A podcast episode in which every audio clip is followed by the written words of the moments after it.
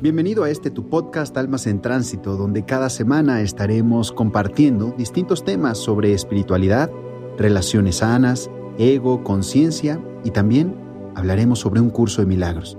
Soy Alfonso Guerrero y te doy la bienvenida. Pues estamos aquí de nueva cuenta en un nuevo episodio de este nuestro podcast Almas en Tránsito y te doy la bienvenida a este episodio número 75 ya de esta segunda temporada. Quizás te hayas preguntado qué es el diálogo interno y cómo actúa. Querido, querida, en este episodio te hablaré de lo que debes hacer para cuidar tu diálogo interno. ¿Le estás prestando atención a tu diálogo interno? Quizás piensas que el diálogo interno es algo difícil de identificar o que probablemente no tengas. La verdad es que está en la mente la mayor parte del tiempo. Se trata de esa conversación permanente que tienes contigo misma y que se origina en tus pensamientos. Se estima que cada persona pasa alrededor de 14 horas al día hablando consigo misma. Además, 80% de esa conversación proviene de pensamientos pesimistas, autocríticos, de reproches y de juicios.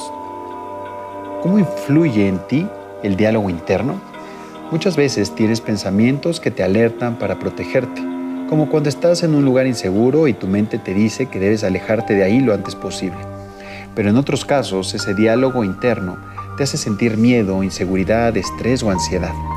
En estos casos, influye en la toma de decisiones y tus planes de vida como emprender un negocio, terminar una relación que te afecta o darle un cambio a tu vida.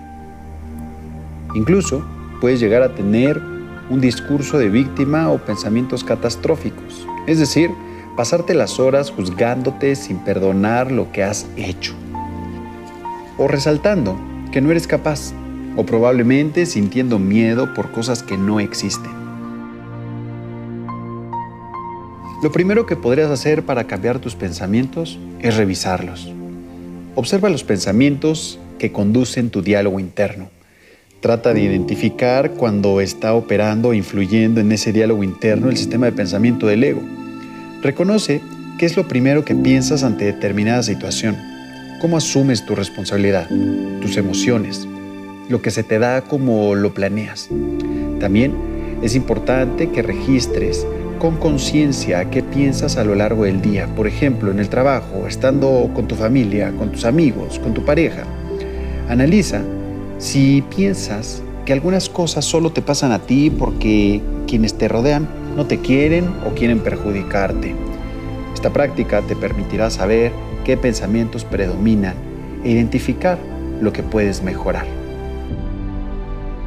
Algunas prácticas pueden ayudarte a cuidar tu diálogo interno.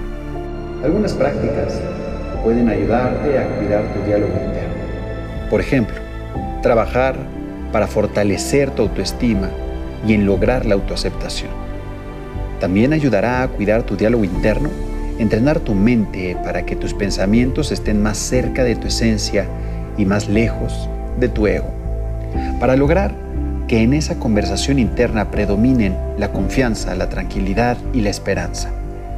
Sé constante en esta práctica, sin compararte. Cada persona tiene su propio ritmo de descubrimiento y crecimiento.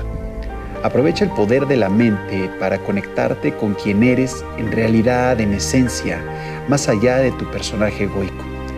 Confía en tus capacidades, en que tu esencia te guiará en todo momento en lo que te propongas en tu vida. Querida, te habló el coach Alfonso Guerrero. Te invito a que nos veamos la próxima semana en un episodio más de este nuestro podcast Almas en Tránsito dejo un abrazo gigantesco esperando que todo se encuentre bien en tu vida. Y si no, recuerda que decidir lo puedes hacer a cada instante. Decidir a favor de tu paz. Decidir a favor de un sistema de pensamiento distinto al del ego.